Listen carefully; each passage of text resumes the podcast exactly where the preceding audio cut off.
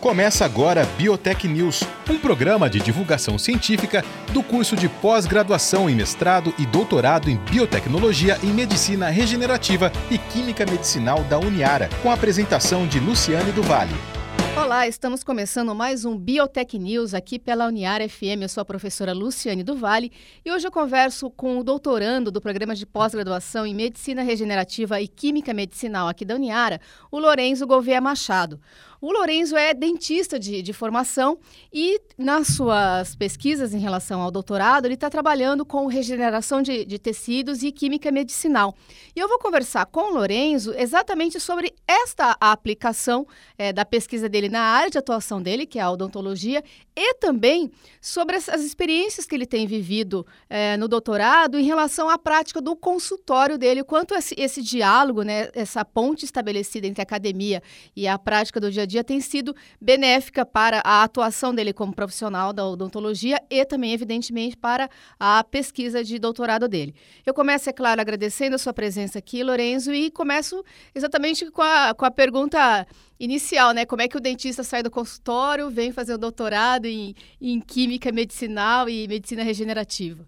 Mais uma vez, muito obrigada pela sua presença. Obrigado. É, já comecei os meus trabalhos aqui em Araraquara pelo mestrado profissionalizante de Ciências Odontológicas da Uniara, certo. né? E aí continuei meus estudos, senti a necessidade de continuar, continuar meus estudos na medicina regenerativa e é, percebi o programa de doutorado da, da Uniara. Nele eu encontrei é, de biotecnologia é, professores muito dedicados e que estimulam a gente ao estudo mais aprofundado. Uh, senti a necessidade desse estudo porque a, a, possibilidade de você criar novos materiais para realizar as enxertias ósseas, no meu caso, do meu trabalho de implantodontista, eu sou cirurgião, e nele eu encontrei um respaldo científico muito sólido, no qual hoje eu trabalho no meu doutorado. Pensando em trabalhando um pouco com, com, datas, qual, qual é esse período né, da saída do término, né, enfim, do seu mestrado para o, o início do doutorado e, e, esta intenção, esse interesse por esta área? No término do meu doutorado, o meu professor Rogério Magonar, ele já havia me sinalizado que, tem, que tinha doutorado né, aqui certo. na Uniara em biotecnologia. Então, concomitantemente ao final do mestrado, eu já prestei a prova do doutorado. Isso foi quando, Lourenço? Isso foi em 2016, é, eh, março. Tá. E aí eu, eu vim obter êxito, passei e comecei a cursar o doutorado, já finalizando o mestrado. E hoje, né, após aí um ano e quatro meses, mais ou menos, né, é, eu estou engajado nos estudos né, de, de do meu doutor, doutoramento, minha pesquisa. E o seu, o seu mestrado, é, de alguma forma, no sentido da, da pesquisa, né, da linha de, de pesquisa, colaborou para dar esse, esse start, esse início nessa pesquisa? Ou, ela, como você mesmo disse, que era uma, uma origem diferente, né, uma linha diferente? É, se você realmente finalizou aquele tipo de, de pesquisa ah, e sim. começou do zero, digamos, no doutorado? Não. Não, porque é, nós aqui no, no, doutorado nós estamos utilizando uma linha investigativa em medicina regenerativa e química medicinal. Certo. No mestrado foi mais medicina regenerativa, é, regeneração óssea guiada, que continua aqui no doutorado, mas com outro enfoque, utilizando uh, um material artificial né, para induzir a osteogênese, né, o crescimento ósseo, né, em cobaias, no caso, nós estamos ainda uhum. na fase de pesquisa, né? Então, sim, é, é, o mestrado me deu suporte, base, sim, aqui, é, para poder continuar os meus estudos. É fundamental para que eu possa hoje é, aplicar os conhecimentos que eu venho utilizando aqui no doutorado. Para quem é, esteja nos ouvindo, Lourenço, e possa entender, digamos assim, na prática, né, no que se fundamenta a sua pesquisa e seu futuro, a sua futura aplicação, você poderia dar alguns exemplos disso que você está falando de regeneração óssea, enfim? Ah, sim, posso. É, nós utilizamos na odontologia ah, vários tipos de, de é, enxertos ósseos, né? É, que podem ser de origem das mais variadas, desde, desde o animal, né?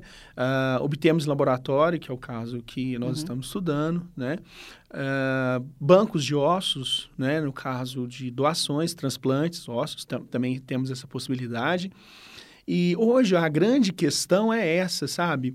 É a quantidade de material que eu necessito para regenerar, muitas vezes ela é, ela é, grande e as fontes são escassas. Certo. Contaminação, ah, seja por vírus, bactérias, prions, também é um grande problema.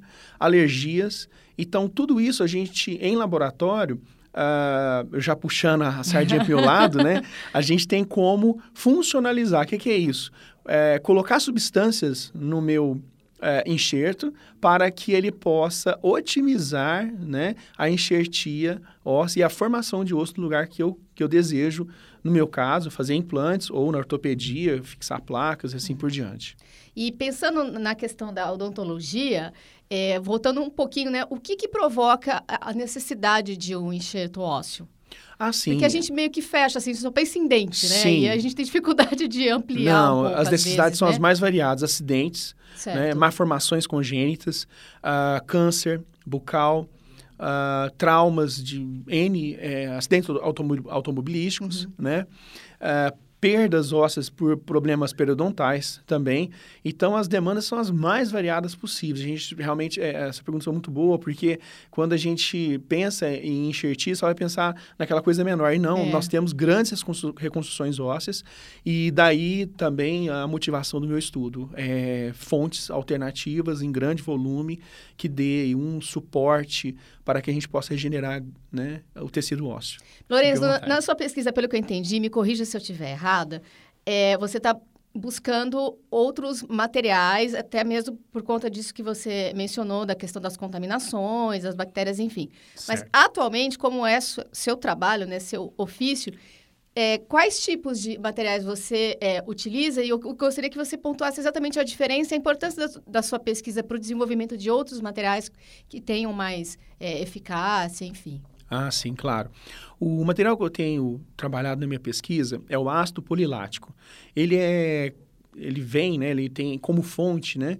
Você tem a, a beterraba, você tem o milho, a cana de açúcar, né? Isso é extremamente uh, vamos dizer assim, uh, biocompatível, um material extremamente biocompatível, e que ele apresenta propriedades e questões também interessantes para nós. Podemos manipular uh, blocos de, desse material, que é um polímero, né?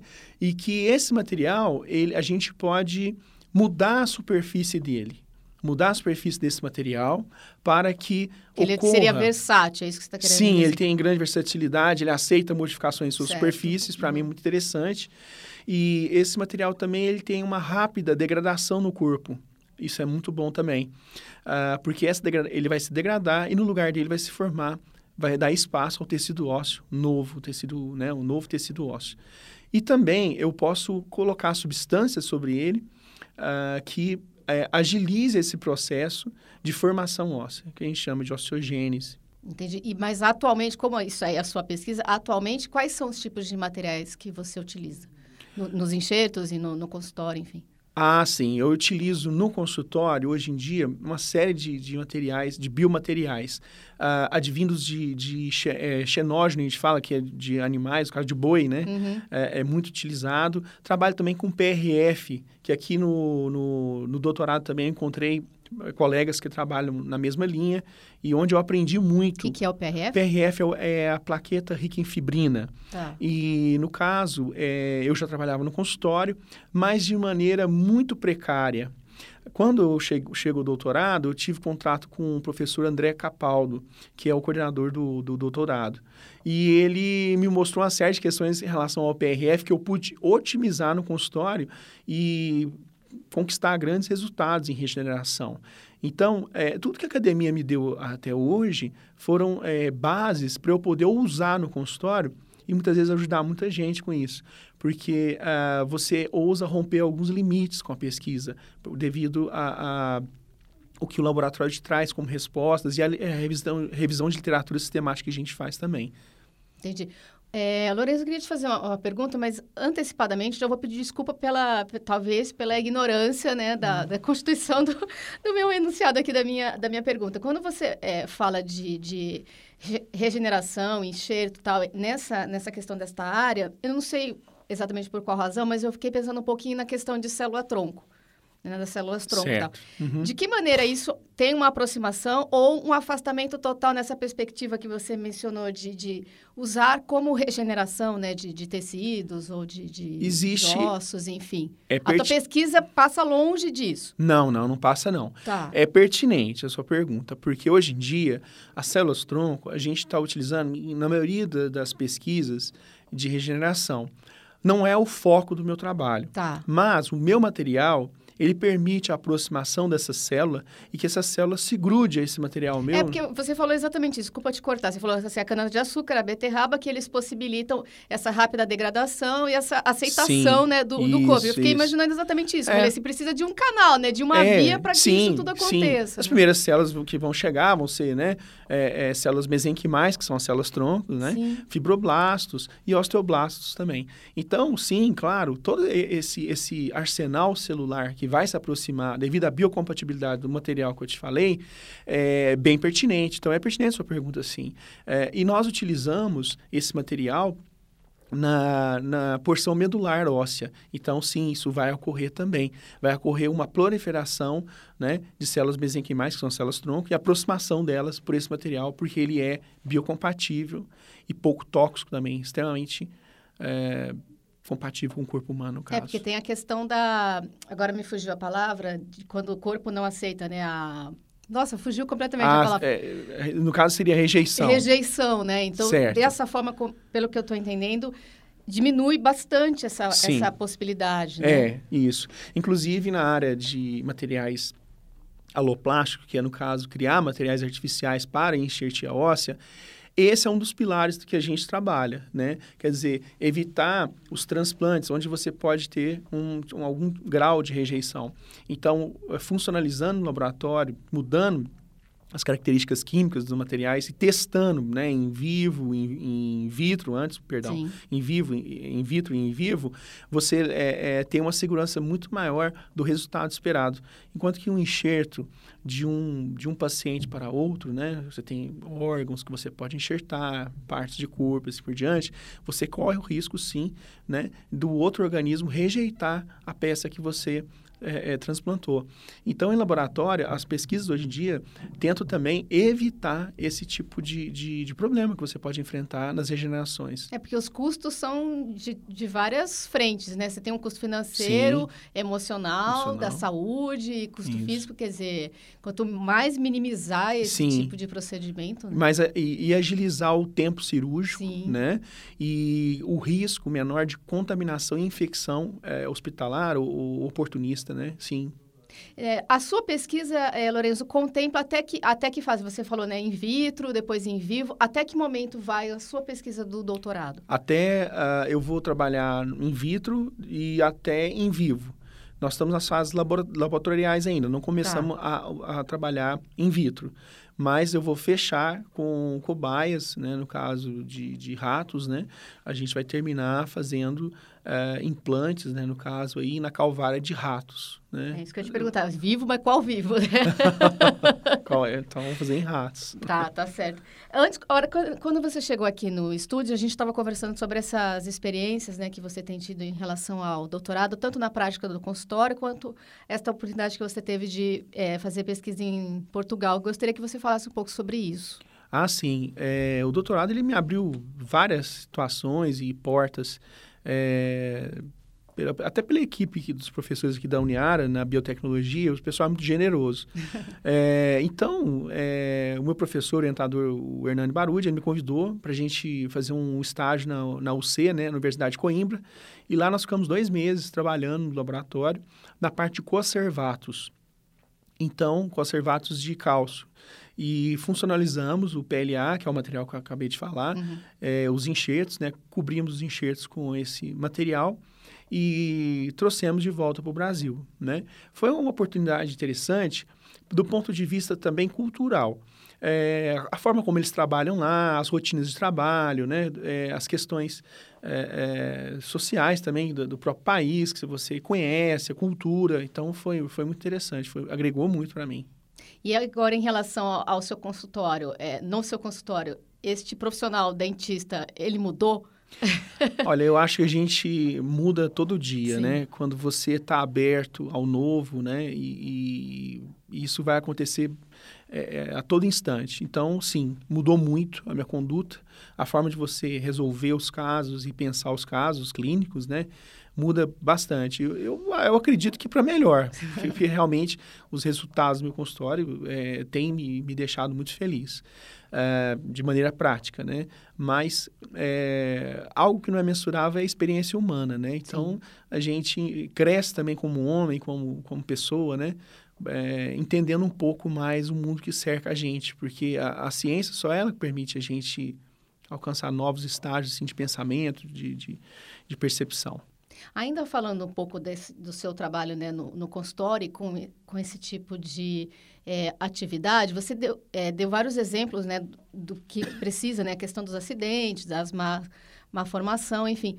Mas a, a rotina mesmo, o que, que tem de mais intensidade, no sentido também até de, de questão de idade, né? até, até quanto vai, até quanto você pode manipular e, e enxertar, enfim, tem coisas que ainda são bastante é, difíceis de realizar no consultório, Lorena? Sim, tem vários fatores, né? Você que tem, no caso, o tabagismo, a obesidade, a, a diabetes, né? São fatores é, fisiológicos, né, que comprometem, sim, a nossa integração dos enxertos. Olha só que curioso, né? E a idade também, é. A obesidade, no caso, o risco cirúrgico só que eu falaria, ah, né? Tá. Durante o procedimento, que você tem que estar atento a essas questões. É, o fumo, né? No caso, os produtos do, da, do, do da nicotina, o tabaco... Os que a gente sabe, os que milhares, a gente não sabe. Né? É, milhares de substâncias químicas que atrapalham, sim, a nossa integração. Né? Que atrapalham o procedimento cirúrgico e a cicatrização. Diabetes, né? A no caso, a cicatrização também, logo após o procedimento cirúrgico, pode ser um problema que a gente tem que estar atento, sim. Uhum. Infecções uh, no seio da face, sinusites, né? Uh, então, a gente tem que estar atento ao paciente na questão de fazer exames, no caso, um hemograma completo, avaliação médica, para que você possa fazer o procedimento com maior segurança. Porque nossas cirurgias é, nessa área, elas são amplas e, e, e, envolvem uma região grande da região orofacial. Então, há necessidade de ter um critério, um rigor grande para que você não produza nenhum problema para o paciente, né? Então, é, é, as restrições hoje em dia são as mais variadas no consultório, as demandas também que a gente tem em relação a, a, a questões de como solucionar problemas. E aí né, eu volto de novo nessa questão da, da, do, mestrado uniário, do, uhum. da, do doutorado, que você fica mais seguro no sentido de utilizar melhor as ferramentas que o mercado já dispõe. Entendi. É, você já utiliza elas com, com, com melhor, mais rapidez, eficácia, objetividade, economia de custos. Então, de maneira prática também é uma, algo que você consegue traduzir isso em sucesso, em resultado. Pensando ainda nessa, nessa questão que eu te fiz, é, crianças e, e, idosos, né? Uhum. Com criança tem é, limites no sentido de precisar esperar determinadas situações Sim. e com idosos não pode mais avançar determinadas situações Sim, nessa são, área? são situações limites, né? Que você vai ter que aguardar muitas vezes uh, o término da puberdade uhum. para fazer alguns tipos de enxertia, porque a criança ela cresce continuamente. Até o final dessa curva de crescimento dela, é importante você avaliar é, o benefício e, e, no caso, o ônus dela receber uma terapia de enxertia. Então, isso é algo que tem que ser muito discutido, não somente o dentista, mas com vários profissionais envolvidos, que geralmente essa criança vai ter problemas fonoaudiológicos, vai ter problemas é, na hora faringe. Então, você tem que estar em contato com os profissionais que tratam dessa criança e ver a necessidade, né, de, de uma reparação óssea, alguma cirurgia de enxerto, reconstrução. Isso tem que ser algo que você tem que trabalhar com equipe. O, no caso do idoso, é, eu, eu penso muito na relação de benefício e, e no caso do que, que, ele pode tirar dessa terapia ao longo da vida dele, devido à, à proximidade né, de término de sua vida, né? É, então, hoje em dia, nós temos na implantodontia recursos como implantes menores, mais curtos, mais finos também, né? Que muitas vezes a gente consegue, talvez, né, evitar as enxertias e as cirurgias mais extensas. Seriam paliativos, assim, Nós temos isso. Tá. E são, não, não que são paliativos, nós temos boa performance desses, uhum. desses é, é, implantes, né? E também temos cirurgias hoje em dia que você evita retalhos, que é a cirurgia guiada. Que, é, no caso, você, através de uma impressão 3D, que também faz parte da minha pesquisa, você consegue é, fazer a perfuração, instalação dos implantes, fazendo cortes mínimos, né? menor que, vamos dizer assim, meio milímetro a, a perfuração. Então, você consegue é, diminuir o impacto de uma cirurgia de implante né, sobre essa pessoa que não pode né, sofrer uma cirurgia tão extensa. Curiosidade, Lorenzo, essas é, cirurgias, esses procedimentos são em hospitais ou é na clínica Olha, ou depende? Depende, isso. A, a maioria delas é, é, são realizadas no, no próprio consultório certo. do cirurgião dentista, desde que ele tenha ambiente seguro, uhum. né, com biossegurança, para realizar esses procedimentos. Mas alguns procedimentos há necessidade sim de ser feito em, em ambiente hospitalar, uh, devido à necessidade talvez de sedação do paciente, um controle mais próximo do anestesiologista, né, das condições vitais do paciente, sinais vitais. Tá certo. Eu gostaria mais uma vez, então, de agradecer a presença do Lourenço Gouveia Machado. Ele é doutorando aqui do programa de pós-graduação em Medicina Regenerativa e Química Medicinal. Nós conversamos um pouquinho hoje sobre a pesquisa dele, que ele faz nessa ponte, esse diálogo entre a prática né, do, do consultório, ele é dentista né, de formação, e essas experiências que o doutorado e a pesquisa dele tem promovido em relação à química medicinal e regeneração de tecidos, regeneração óssea, enfim. É, Lorenzo, mais uma vez, muito obrigada. Sucesso na, na sua pesquisa. E obrigada mesmo pela Obrigado. sua participação. Obrigado. Você ouviu Biotech News, um programa de divulgação científica do curso de pós-graduação em mestrado e doutorado em biotecnologia em medicina regenerativa e química medicinal da Uniara.